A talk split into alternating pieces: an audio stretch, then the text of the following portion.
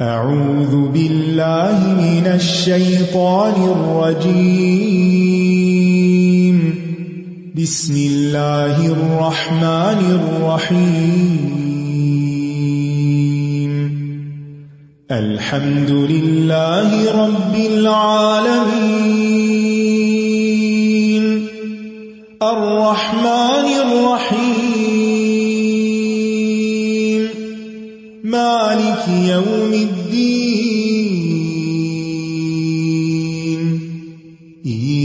إياك نعبد وإياك نستعين اهدنا الصراط المستقيم صراط الذين أنعمت عليهم غير المغضوب عليهم ولا الضالين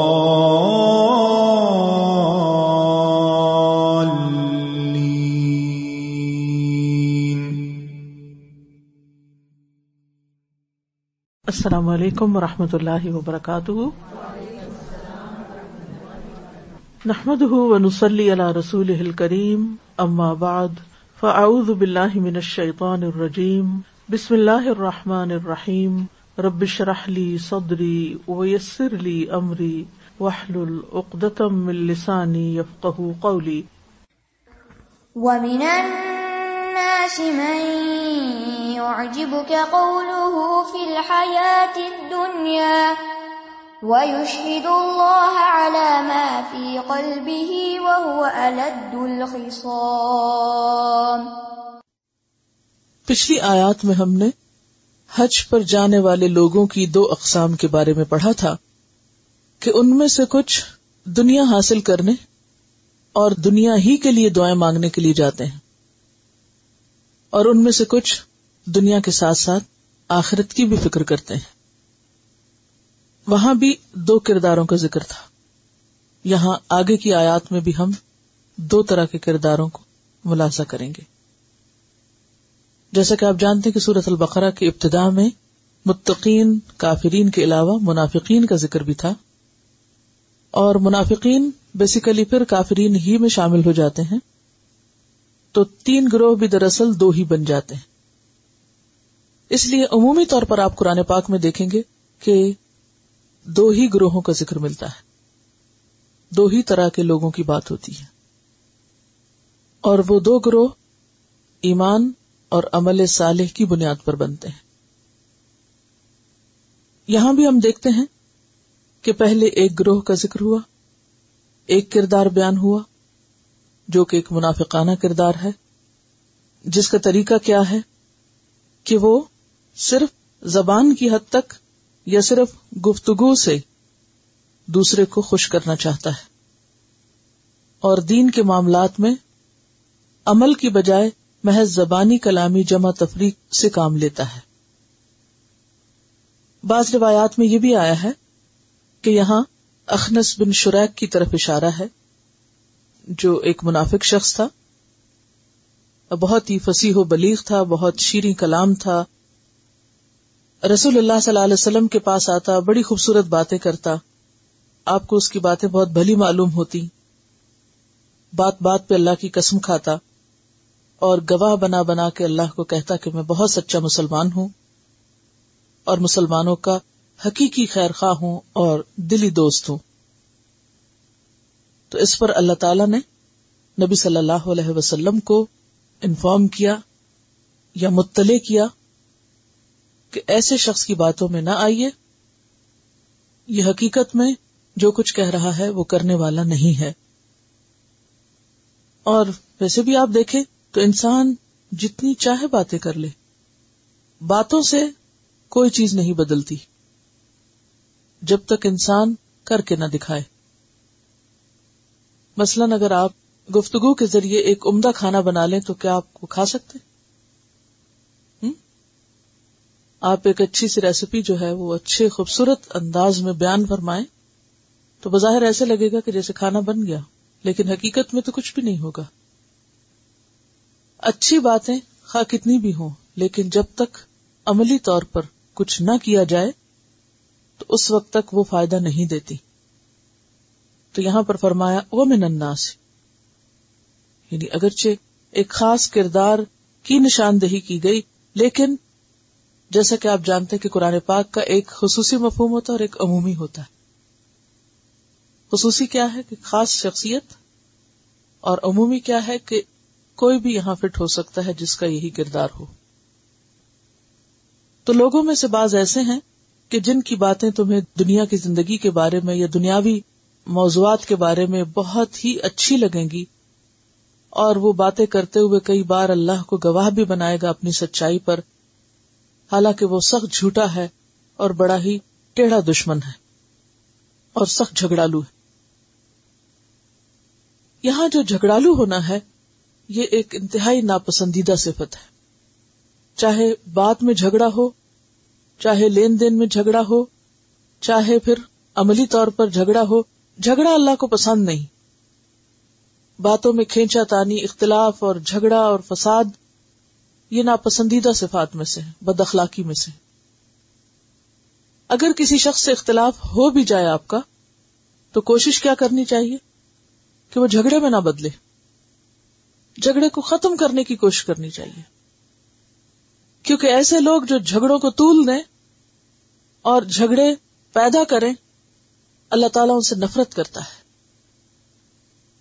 حدیث میں آتا ہے، بخاری کی روایت ہے کہ اللہ کے نزدیک لوگوں میں سب سے زیادہ ناپسندیدہ ابغد الرجال اللہ الد الخسم اللہ کے نزدیک سب سے زیادہ ناپسندیدہ شخص وہ ہے کہ جو بہت جھگڑالو ہے اور بحثیں کرتا ہے۔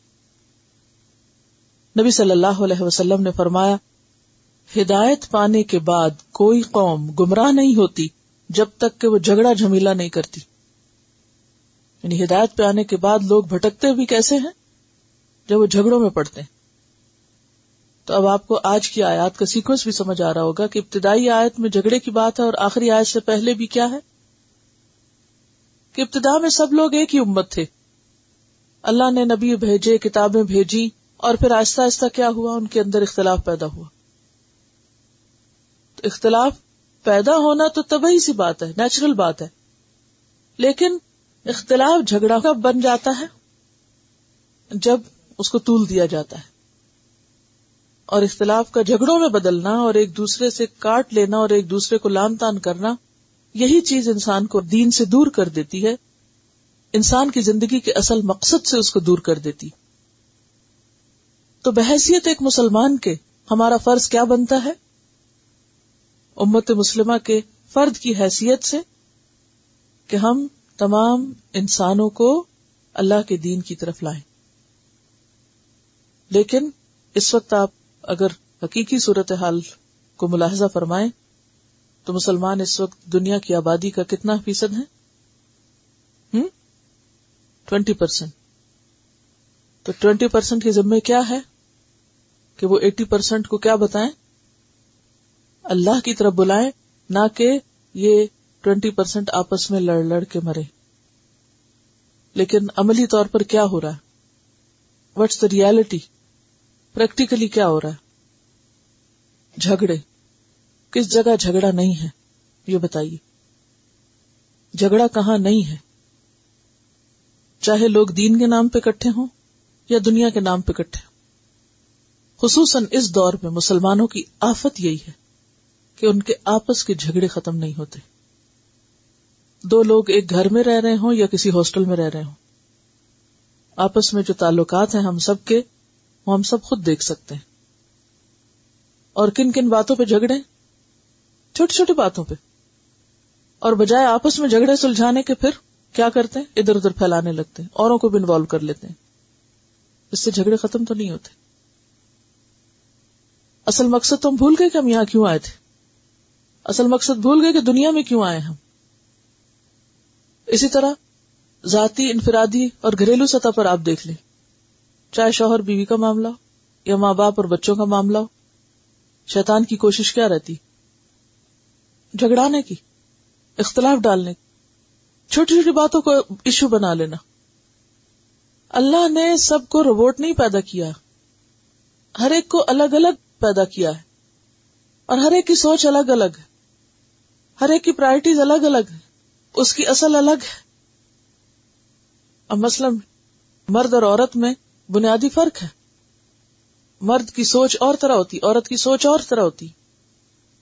تو ان کے جو مزاج کا اختلاف ہوتا ہے، وہ بعض اوقات باہم اختلاف کا سبب بنتا ہے اور ویری نیچرل اسی لیے آپ دیکھیں کہ ہر میاں بیوی کے درمیان کچھ نہ کچھ اونچ نیچ ہوتی ہے۔ ان باتوں کو ہوا نہیں دینی چاہیے۔ ان باتوں کو اپنے اوپر سوار نہیں کر لینا چاہیے۔ ان باتوں کو زندگی کا مسئلہ نہیں بنا لینا چاہیے۔ یہ باتیں کیا ہے اٹس پارٹ آف لائف زندگی کا حصہ۔ جیسے پھول کے ساتھ کانٹے ہوتے ہیں۔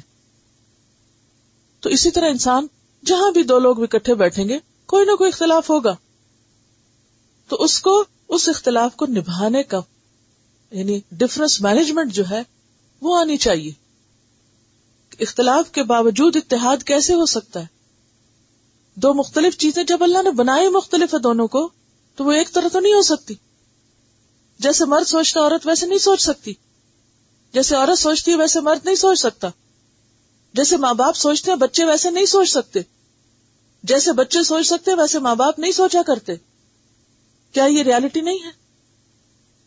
کہیں عمر کا فرق ہے، کہیں سیکس کا فرق ہے، کہیں سوچ کا فرق ہے، کہیں علم کا فرق ہے، کہیں بیک گراؤنڈ کا فرق ہے۔ اختلاف بڑی ہے۔ نیچرل سی چیز ہے۔ لیکن اختلاف کا ہونا برا نہیں، وہ ہوگا طبی چیز ہے۔ لیکن اختلاف کو ہوا دینا اور اس کو زندگی کا مسئلہ بنا دینا اور اہم مقصد بھول جانا۔ اب مسلمان بھی اکٹھے ہوتے ہیں، کوئی جماعت بنتی، کوئی پارٹی بنتی، کوئی فورم بنتا ہے، کوئی آرگنائزیشن بنتی، کس لیے بنتی؟ مل جل کے کام کریں۔ پھر سوچوں کا فرق ہوتا ہے، کام کرنے کا انداز فرق ہوتا ہے، علم کا فرق ہوتا ہے، پھر کیا شروع ہو جاتا ہے؟ چند دن شوق رہتا ہے، پھر جھگڑے شروع ہو جاتے ہیں۔ کوئی کسی مسجد چلے جائیں، کسی اسکول چلے جائیں، کسی آرگنائزیشن میں چلے جائیں، ہر جگہ آپ کو یہ ملے گا۔ آپ ذرا داخل تو ہوں اندر، تھوڑی دیر میں آپ کو ایک ادھر سے لے کے کھڑا ہو جائے گا، ایک دوسرا ادھر سے لے کے کھڑا ہو جائے گا۔ وہ آپ کو وہ قصہ اس کا سنائے گا، وہ اس کا سنائے گا۔ اور جہاں آپ عبادت اور روحانیت کے لیے گئے، وہاں سے کیا لے کر آئے؟ کیا لے کر آئے؟ تافن الٹا مزاج خراب کر کے واپس لوٹے۔ کیا کمایا؟ کیے کرائے پہ پانی پھیرا؟ تو حل کیا ہے؟ جھگڑوں کو تول دینا؟ نہیں۔ انہیں برداشت کرنا اور حل سوچنا کہ اس کا حل کیا ہے۔ بات کہاں سے شروع ہو رہی ہے؟ وجہ کیا سبب کیا ہے؟ جس سے جو شکایت ہو اسی سے ذکر کرنا۔ اس کی اصلاح دین اور نصیحت دین خیرخائی کا نام ہے اور خیرخائی کس میں ہوتی ہے؟ خیرخائی کس میں ہوتی ہے کہ جو غلطی کر رہا ہے، اس کو پکڑا جائے، اسے روکا جائے؟ نہ کہ اس بات کو ہوا دی جائے۔ جب آگ بھڑکتی ہے تو کیا کرنا چاہیے؟ اس کا ایک شولہ ادھر لے جا کے وہاں بھی لگانی چاہیے، ادھر بھی ادھر بھی ادھر بھی۔ تو وہ ختم ہو جائے گی آگ۔ کیا کرتے ہیں؟ آگ کو بجھانے کا طریقہ کیا ہوتا ہے؟ پانی بھی نہیں ڈالتے بعض اوقات۔ مٹی ڈالو۔ جی۔ تو جب جھگڑے ختم کرنے ہوتے ہیں تو کیا کہتے ہیں؟ مٹی پاؤ۔ اور مٹی کس پہ ڈالتے ہیں؟ مردوں پہ مٹی ڈالتے ہیں نا۔ ڈیڈ چیزوں پہ۔ جس کو چھپانا ہو۔ ختم کرو اس کو۔ مٹی ڈالو اس پہ۔ یہ کوئی اہم چیز نہیں ہے۔ ہماری زندگی کا مقصد اس سے زیادہ اہم ہے۔ ہم اس سے بڑے مشن کے لیے آئے ہیں۔ تو جہاں جھگڑے ہوتے ہیں، وہاں سے برکت اٹھ جاتی ہے۔ رحمت اٹھ جاتی ہے۔ کیونکہ ایسے لوگ اللہ کے محبوب نہیں ہوتے، وہ اللہ کے ناپسندیدہ ہوتے ہیں۔ اسی لیے آپ دیکھیے کہ جو لوگ جھگڑا چھوڑ دیں، اللہ تعالیٰ ان کو کتنا بڑا ریوارڈ دیتا ہے۔ نبی صلی اللہ علیہ وسلم نے فرمایا، جس شخص نے بحث اور جھگڑا چھوڑ دیا، جبکہ وہ حق پر تھا، اس کے لیے جنت کے اطراف میں گھر بنایا جائے گا۔ تو اچھا اخلاق اور کرامت اور ڈگنیٹی کیا ہوتی ہے؟ چھوٹی چھوٹی باتوں کو ہوا دینا، یہ ڈگنیٹی نہیں ہے، یہ اعلیٰ اخلاق نہیں ہے۔ اعلی ظرفی کس کو کہتے ہیں؟ اعلی ظرفی کسے کہتے ہیں؟ اعلی ظرف لوگ۔ ظرف پھر وہی برتن والی بات اور کل جو میں سمندر کی بات آپ سے کہی تھی۔ اعلی ظرف لوگ وہ ہوتے ہیں جو چھوٹی چھوٹی باتوں کو مسئلہ نہیں بنا لیتے۔ وہ ان سے درگزر کر کے، ان کو اگنور کر کے اختلافی نہیں، اتفاقی باتوں پہ گفتگو کرتے ہیں۔ کچھ لوگوں کا مسئلہ کیا ہوتا ہے جب بیٹھتے ہیں، آپس میں کس ٹاپک پہ بات کرتے ہیں؟ اختلافی باتیں لے کے چھیڑ کے بیٹھتے ہیں۔ اور کچھ لوگ ہوتے ہیں، وہ جب باہم بیٹھتے ہیں، تو ان کی گفتگو کا موضوع کیا ہوتا ہے؟ اتفاق کی باتیں۔ وہ اتفاق کی کون سی؟ جسے قرآن نے ہمیں کہا تھا کلمتن سوائم بینا نہ وہ بینا کو آؤ اس بات کی طرف جو ہمارے اور تمہارے درمیان کامن ہے۔ کامن انٹرسٹ مسلمان ایک جگہ کٹھے ہوتے ہیں کامن انٹرسٹ کیا ہوتا ہے؟ اسلام کی ترقی، ذات کی ترقی نہیں، اسلام کی ترقی، دین کی ترقی۔ اب کیا ہونے لگتا ہے؟ انا کے مسئلے آ جاتے ہیں بیچ میں۔ وہ دین کی ترقی تو پیچھے رہ جاتی ہے اور جھگڑوں پہ ساری انرجی ضائع ہو جاتی ہے۔ لڑتے جھگڑتے اندر داخل ہوتے ہیں اور لڑتے جھگڑتے باہر نکل جاتے ہیں اور کام کاج سارے درے کے درے رہ جاتے ہیں۔ لیکن جو لوگ اعلی مقاصد کے لیے اکٹھے ہوتے ہیں، وہ ان موضوعات پہ مل بیٹھ کے گفتگو کرتے ہیں جو کیا ہوتے ہیں؟ جو دین کی ترقی کا باعث بنتے ہیں۔ اور چھوٹی چھوٹی چیزوں کو میوچل انڈرسٹینڈنگ کے ساتھ ایڈجسٹ کر لیتے ایڈجسٹمنٹ۔ ایڈجسٹمنٹ کیا ہوتی ہے؟ کبھی بیگ پیک کیا؟ روز کرتے ہیں نا؟ کیسے ایڈجسٹمنٹ کرتے ہیں اس میں چیزوں کی؟ جو جہاں آ سکے وہ وہیں ڈال دیتے ہیں۔ بہت ساری چیزیں چھوٹے سے بیگ میں آ جاتی۔ تو اسی طرح ڈفرنس مینجمنٹ کا اصول کیا ہے؟ ایڈجسٹمنٹ کہ لوگوں کے ساتھ ایڈجسٹ کرنا سیکھے اور اگر بحث و مباحثہ اور جھگڑے اور اختلافی باتوں پر گفتگو رہی، تو پھر اصل مقصد جس کے لیے آپ کوئی بھی کام کرنا شروع کریں، کسی ٹیم کے ساتھ مل کر وہ کام پیچھے رہ جائے گا اور آپ کی رفتار بہت سلو ہو جائے گی۔ تو اسی کے بارے میں کیا فرمایا؟ کہ کچھ لوگ ایسے ہیں جو باتیں تو بہت اچھی کریں گے، مگر جب عمل کی باری آئے گی، کچھ کر کے نہیں دکھائیں گے اور چھوٹی چھوٹی باتوں میں بڑے بڑے جھگڑے چھیڑ دیں گے۔ وَإِذَا تَوَلَّى سَعَى فِي الْأَرْضِ لِيُفْسِدَ فِيهَا وَيُهْلِكَ الْحَرْثَ وَالنَّسْلَ وَاللَّهُ لَا يُحِبُّ الْفَسَادِ.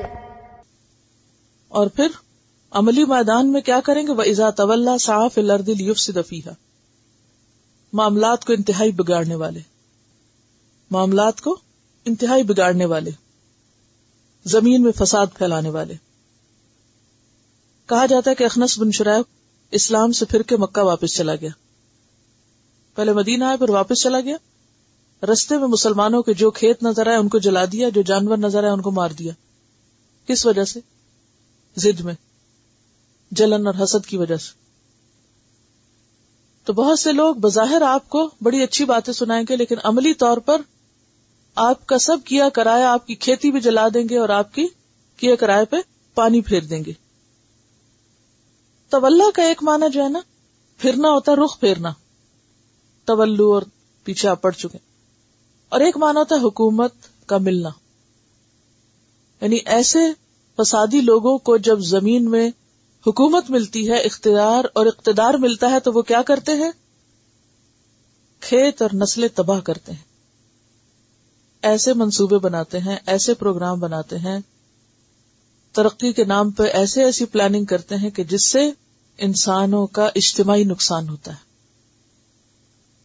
آج بھی آپ دیکھیں ریسرچ کے نام پر اور بہتری کے نام پر کھیتوں کے لیے ایسی دوائیاں تیار کی گئی ایسے بیج تیار کیے گئے، ایسی فوڈ تیار کی جاتی ہے کہ جس سے انسانوں کی صحت اچھی ہونے کی بجائے بظاہر دیکھنے میں ہر چیز بڑی خوش نما ہے۔ لیکن عملی طور پہ کیا ہو رہا ہے؟ ڈیٹوریشن اور نسلوں کی بربادی۔ آپ کو معلوم ہے کہ جو فزی ڈرنکس ہیں ٹاکسک فوڈز ہیں۔ یہ انسانوں کے ساتھ کیا کر رہی ہیں؟ انسانوں کو کیا نقصان پہنچا رہی ہیں؟ اندر سے کھوکھلا کر رہی ہیں، اندر سے گلا رہی ہیں۔ اب بظاہر دیکھنے میں کتنے خوبصورت نعرے ہیں سلوگنس ہیں، تصویریں ہیں، ٹیسٹ ہے، ان کا لطف ہے۔ لیکن حقیقت میں کیا ہے؟ ہلاکت اور فساد۔ یا پھر نشاور چیزیں جو ہے الٹیمیٹلی ان کا اینڈ ریزلٹ کیا ہے کہ زمین جو ہے وہ فساد سے بھر رہی ہے، جیسے قرآن پاک میں اللہ تعالیٰ فرماتے ہیں زہر الفساد فی البر والبحر بما کسبت عید الناس۔ خشکی اور سمندر فساد سے بھر گئے لوگوں کے اپنے ہاتھوں کی کمائی سے۔ لوگوں کے اپنے ہاتھوں کے کرتوت سے۔ اور یہ کیوں؟ لیذیقہم بعد الذی عملوا لعلہم یرجعون۔ تاکہ اللہ ان کو ان کے کیے کا مزہ چکھائے۔ شاید کہ وہ واپس پلٹے۔ بیک ٹو بیسکس شاید ان کو اس کا احساس ہو۔ تو بہرحال، اسلامی اخلاق، تجارتی اخلاق نہیں۔ تجارتی اخلاق کیا ہے؟ کہ لوگوں کو خوبصورت ناموں سے سب کچھ کھلا دو، لیکن ایک مسلمان تاجر ایسا نہیں کر سکتا۔ یہ دو چیزوں کا آپ دیکھیں، ایک تو ہے نا اخلاقی لیول کی بات۔ اور ایک اس کو جنرلی میں دیکھ رہی ہوں کہ دنیا کے ٹرینڈ کے طور پر کہ ایک طرف خوبصورت باتیں ہیں اور دوسری طرف نسلوں اور کھیتوں کی ہلاکت ہے۔ سیڈ لیس جو بھی چیزیں تیار کی جا رہی ہیں، وہ بھی کیا ہے جڑ کٹی۔ جب سیڈ ہی نہیں تو آگے اس سے کیا ہوگے گا؟ لیکن بظاہر اس کو جس طرح ڈیولپ کیا گیا ہے، وہ انسانی نسل کے لیے کتنا خطرناک ہے۔ اس میں جو جینیٹیکلی ٹریٹ کر رہے ہیں ان میں کیا کیا چیزیں استعمال ہو رہی ہیں؟ اگر آپ کو ان کی ڈیٹیلز پتا چلے تو آپ شاید کھائیں بھی نہ۔ اور ان سے کیسی کیسی بیماریاں اور ریشز اور الرجیز سامنے آ رہی ہیں، ان ساری چیزوں کی بنیادی وجہ یہی ہے ان نیچرل لائف اسٹائل اور ان نیچرل فوڈ قرآن نے تو امت مسلمہ کو پہلا سبق جو دیا تھا اپنے مشن تکمیل کے لیے، وہ کیا تھا؟ حلال طیبن کھاؤ۔ اٹ واز امیزنگ کہ پہلا لیسن ہی حلال اور طیبن پہ تھا۔ وَإِذَا قِيلَ لَهُ اتَّقِ اللَّهَ أَخَذَتْهُ الْعِزَّةُ بِالْإِثْمِ فَحَسْبُهُ جَهَنَّمُ وَلَبِئْسَ الْمِهَادُ ایسے شخص کو جو انتہائی جھگڑالو ہے اور انتہائی باتونی ہے۔ اذا قیل له اتق اللہ جب اس سے کہا جاتا ہے اللہ سے ڈرو یعنی کسی بات سے اس کو روکا جاتا ہے، کسی گناہ سے روکا جاتا ہے اخذت العزت بالاسم، تو اس کو اپنی عزت کا خیال انا گنا پہ جما دیتی ہے۔ یعنی اس کا غرور اور انانینت جو ہے، وہ اسے بات سننے نہیں دیتا۔ حالانکہ آپ دیکھیے قرآن پاک میں اللہ تعالیٰ نبی صلی اللہ علیہ وسلم سے فرماتے یا یوہن نبی اتق اللہ۔ اللہ کے رسول سے فرمایا جا رہا ہے، اتق اللہ۔ اور کوئی عام انسان اگر اس سے کوئی کہے، اللہ سے ڈرو اور وہ کہے تم کون ہو؟ مجھے کچھ کہنے والے، جاؤ اپنا کام کرو۔ اور جواب میں روڈ ہو یا بدتمیزی سے بات کرے کہ مجھے مت تم نصیحتیں کرو، اللہ سے ڈرنے کی، تم خود ہی ڈر لو۔ ایسے شخص کے لیے کیا فرمائے فحس بہ جہنم۔ اس کے لیے جہنم ایک ٹھکانا کافی ہے، جو اس کی ساری انا کو توڑے گا۔ ابن مسعود کہتے ہیں، گناہوں میں سب سے بڑا گناہ یہ ہے کہ کسی شخص کو اللہ کا نام لے کر ڈرنے کے لیے کہا جائے۔ اور وہ کہے، جاؤ اپنا کام کرو علیہ کا بنفسک۔ تو حکم کیا ہے؟ کہ جب کسی کو کہا جائے، اللہ سے ڈرو، تو اس کو اللہ کے نام کی تعظیم کرنی چاہیے، اور فوراً جھک جانا چاہیے۔ حضرت عمر رضی اللہ تعالیٰ عنہ، جنہوں نے روم و ایران فتح کیا تھا، ان سے کہا گیا، اللہ سے ڈرو، تو انہوں نے زمین پہ اپنا گال رکھ دیا، مٹی پہ اپنے آپ کو رکھ دیا۔ اللہ سے ڈرنے کی بات تو بہت بڑی بات ہے، اس سے کون انکار کر سکتا ہے؟ سوائے اس کے جو متکبر ہو۔ فحس بہ جہنم، ایسے شخص کے لیے پھر جہنم ہی کافی ہے والا بسل محاد اور بہت بدترین ٹھکانا ہے جو اس کے لیے پہلے سے ہی بستر تیار کیا گیا وہاں۔ وَمِنَ النَّاسِ مَن يَشْرِي نَفْسَهُ ابْتِغَاءَ مَرْضَاتِ اللَّهِ وَاللَّهُ رَؤُوفٌ بِالْعِبَادِ. ومن الناس، اور لوگوں میں سے کوئی ایسا بھی ہے. یشری نفس ابتغاء مرضات اللہ، جو اللہ کی رضا چاہنے کے لیے اس حد تک آگے جاتا ہے کہ اپنا آپ بھی بیچنا پڑے تو وہ بھی بیچ دیتا ہے. دنیا کی چیزیں بیچنا، اپنی بلونگنگز بیچنا، تو دور کی بات خود کو بھی بیچ ڈالتا ہے۔ اب آپ دیکھیں خود کو بیچنا، یہ کتنی بڑی بات بیچنا، خود کو بیچ ڈالنا۔ حضرت یوسف علیہ السلام کو بازار مصر میں بیچا گیا تھا۔ وہ شرح بسمن بخشن اور ان کی ناقدری کرتے ہوئے ان کی صحیح قیمت نہیں پہچانی تھی، تو تھوڑے ہی داموں میں وہ بک گئے۔ تو اس پر وہ جو پڑھتے آئے تو ایسا لگتا ہے نا کہ جیسے جو یہ نہیں جانتا کہ کسی چیز کی قیمت کیا ہے، تو پھر وہ اسی طرح اونے پونے داموں بیچ دیتا ہے۔ تو بہرحال، یہاں خود کو بیچنا اونے پونے داموں نہیں، اللہ کی رضا کے عوض بیچنا ہے۔ یعنی ٹو دیٹ ایکسٹینٹ جسے ہم کہتے ہیں نا، اس حد تک چلا گیا۔ اتنا فار آپ کہ اس نے کچھ بھی نہیں اپنے پاس چھوڑا، سب اللہ کو دیا، حتیٰ کہ اپنا آپ بھی دے دیا۔ خود کو بھی بیچ دیا۔ اپنی مرضی اور رضا تو کچھ رکھی نہیں کہ اپنی خواہشات کو وہ یا اپنی انا کا کوئی مسئلہ بنائے۔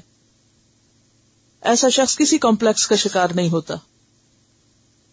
اور مراد اس سے کیا ہے کہ ایسے شخص کے اندر انتہا درجے کی خالص نیت ہوتی ہے۔ نیت کا خلوص ہوتا ہے۔ اللہ کی رضا اپنے دل کی رضا پر مقدم ہوتی۔ مقدم کا کیا مانا آگے۔ یعنی کسی بھی معاملے میں جب اسے پتا چلتا ہے کہ اللہ اس بات پہ راضی ہے، تو وہ فوراً وہی کر لیتا ہے۔ اچھا اس پر اللہ راضی ہے، مجھے یہی کرنا ہے۔ وہ یہ نہیں کہتا، لیکن میرا دل تو یہ چاہتا ہے۔ ٹھیک ہے، یہ اللہ کی مرضی، مگر میرے دل کی مرضی ہے نہیں، وہ یہ نہیں پھر کہتا۔ وہ کہتا ہے اچھا اللہ کی مرضی ہے میری مرضی بھی یہی۔ جس پہ رب راضی، اس پہ میں راضی۔ وہ اللہ کے فیصلوں پہ راضی، وہ اللہ کی تقدیر پہ راضی۔ کچھ لوگ بار بار یہی کہتے رہتے نا، اللہ تعالیٰ ہمارے ساتھ ایسا کیوں کرتا ہے؟ اللہ تعالیٰ ہمارے ساتھ ویسا کیوں کرتا ہے؟ اللہ نے ہمارے ساتھ ایسا کیوں کیا؟ انتہائی نہ سمجھی کے جملے یہ اللہ کے فیصلوں پہ ناراض ہونا ہے۔ اللہ کے فیصلوں پہ راضی ہونا کیا ہے؟ کہ جیسے بھی حالات ہوں، ان میں انسان مطمئن رہے۔ کہ اچھا اللہ کا فیصلہ یہی تھا۔ آپ دیکھیے کہ اب پیچھے ایک کردار بیان ہوا، اب یہ یہاں دوسرا کردار، اس سے یہ بات بھی پتا چلتی ہے کہ قرآن اللہ کی طرف سے ہے نا؟ کیونکہ نبی صلی اللہ علیہ وسلم پر جب کوئی آیت نازل ہوتی تو آپ فرماتے، اس آیت کو فلاں سورہ کی فلاں آیت کے بعد لکھو۔ تو اسی وجہ سے اتنا ربط ہے قرآن کے اندر۔ یعنی کہ ایسے ہی کبھی کوئی بات کہہ دی گئی اور کبھی کوئی بات کہہ دی گئی۔ بہرحال، اس آیت کے پس منظر میں بھی یہ بتایا جاتا ہے کہ یہ حضرت صحیب رومی کے بارے میں ہے۔ اور آپ کو معلوم ہے کہ کہاں کے تھے یہ؟ یہ جو کتاب ہے نا، حیات صحابہ کے درخشاں پہلو، اگر آپ گھر جا کر اس کا page number two twenty three نکالیں، تو اس میں سہیب رومی کے حالات لکھے ہوئے ہیں۔ ان کی کنیت ابو یاہیا تھی۔ یہ رومی تھے نہیں اصل میں۔ رومی نسل نہیں تھے۔ یہ خالص عربی نسل کے تھے، لیکن یہ رہتے تھے۔ بسرا سے قریب ایک علاقے میں، تو بہرحال ان کے بال جو تھے، سنہرے تھے، اور ان کی شکل رومیوں سے ملتی جلتی تھی، اس وجہ سے کہا گیا۔ یعنی ہاں ان کو، ان کی والدہ سیر کے لیے لے گئی اور ساتھ خادم وغیرہ بھی تھے۔ اور ہوا یہ کہ جس بستی میں یہ پہنچے، وہاں روم کے لشکر نے بستی پہ حملہ کر دیا۔ اور سب کچھ لوٹ لیا گیا، اور بچوں کو قیدی بنا لیا گیا۔ تو ان بچوں میں حضرت صاحب بھی تھے۔ اور روم لے جا کر انہیں وہاں کی ایک منڈی میں بیچ ڈالا گیا۔ اور وہ بکتے ہوئے ایک سے دوسرے آقا کی طرف منتقل ہوئے۔ اور پھر بہرحال ان کی قسمت میں تھا۔ اسلام قبول کرنا، یہ سارا واقعہ اس وقت میں آپ کے سامنے نہیں پڑتی، تاکہ ایسے واقعات آپ خود بھی تھوڑی سی محنت کر کے پڑھیں۔ اور خاص طور پر یہ واقعہ کہ جب یہ ہجرت کرنے کے لیے جانے لگے تو اس وقت قریش نے ان کو روکنا چاہا تو یہ اونچے ٹیلے پہ چڑھ کے کھڑے ہو گئے، کہنے لگے، میں تم سے زیادہ بہتر تیر انداز ہوں اور جب تک میرے ترکش میں تیر ہے میں تم میں سے ایک ایک کو ختم کر دوں گا اور اس کے بعد اپنے آپ کو تمہارے حوالے کروں گا۔ اور اگر تمہیں مجھ سے مال چاہیے، تو جاؤ اور میرے گھر کے فلاں کونے میں مال رکھا ہوا ہے، وہ تم سارے کا سارا لے لو اور میرا راستہ مت روکو، کیونکہ ہجرت کر کے اللہ کے رسول صلی اللہ علیہ وسلم کے پاس مدینہ جا رہے تھے۔ تو اس پر یہ آیت نازل ہوئی۔ جب یہ مدینہ پہنچے تو انہوں نے آپ صلی اللہ علیہ وسلم کو اپنا واقعہ سنایا کہ کس طرح میرے راستے میں ہوا، میرے ساتھ جب میں ہجرت کے لیے آ رہا تھا، تو آپ نے فرمایا کہ تم نے نفے کا سودا کیا۔ اپنا سارا مال دے کر اللہ کے رسول صلی اللہ علیہ وسلم کا انتخاب کیا، ہجرت کا انتخاب کیا، تو تمہیں کوئی نقصان نہیں ہوا، کوئی گھاٹا نہیں ہوا۔ ہوں اور پھر یہ آئے تتری ومن الناس من یشری نفسه ابتغاء مرضات اللہ۔ کوئی ایسے بھی ہیں جو اپنے آپ کو بھی بیچ ڈالتے ہیں یعنی اپنی زندگی کا سارا سرمایہ اور سارا سامان دے ڈالتے ہیں۔ کس کی خاطر؟ اللہ کی خاطر، دین کی خاطر۔ ایک مرتبہ نبی صلی اللہ علیہ وسلم نے حضرت سہیب، حضرت بلال اور حضرت سلمان، یہ تینوں غلام تھے نا؟ ان کے بارے میں حضرت ابو بکر سے کہا تھا، اگر تم نے ان کو ناراض کیا، اگر تم نے ان کو ناراض کیا تو اپنے رب کو ناراض کیا۔ ایمان کی وجہ سے ان غلاموں کا کیا مقام تھا؟ تو سوال یہ ہے کہ اتنا بڑا مقام ان کو کیوں ملا؟ کہ آپ ابو بکر سے کہہ رہے ہیں کہ ابو بکر اگر تم نے ان کو ناراض کیا تو اپنے رب کو ناراض کیا۔ کیا وجہ تھی؟ سہیب کے اندر وہ کیا خوبی تھی؟ کیونکہ انہوں نے اللہ کی رضا کی خاطر اپنا سب کچھ قربان کر دیا تھا۔ ہر چیز دے ڈالی تو خالی ہاتھ مدینہ پہنچے تھے، خالی ہاتھ۔ کیا ہماری زندگی میں کبھی کو وہ دن آئے کہ جب ہم بالکل ہی خالی ہاتھ ہو کچھ بھی نہ ہو ہمارے پاس۔ کبھی بھی نہیں۔ اور وہ بھی دین کی خاطر؟ سوال ہی پیدا نہیں ہوتا۔ ہم دین پہلے چھوڑ جائیں خالی ہاتھ ہونے سے۔ تو یہی فرق ہے صحابہ کرام میں اور ہم میں۔ کہ انہوں نے دین کی خاطر سب کچھ دے ڈالا۔ تو وہ من الناس من یشری نفس ابتغاء امردات اللہ واللہ روف بالعباد۔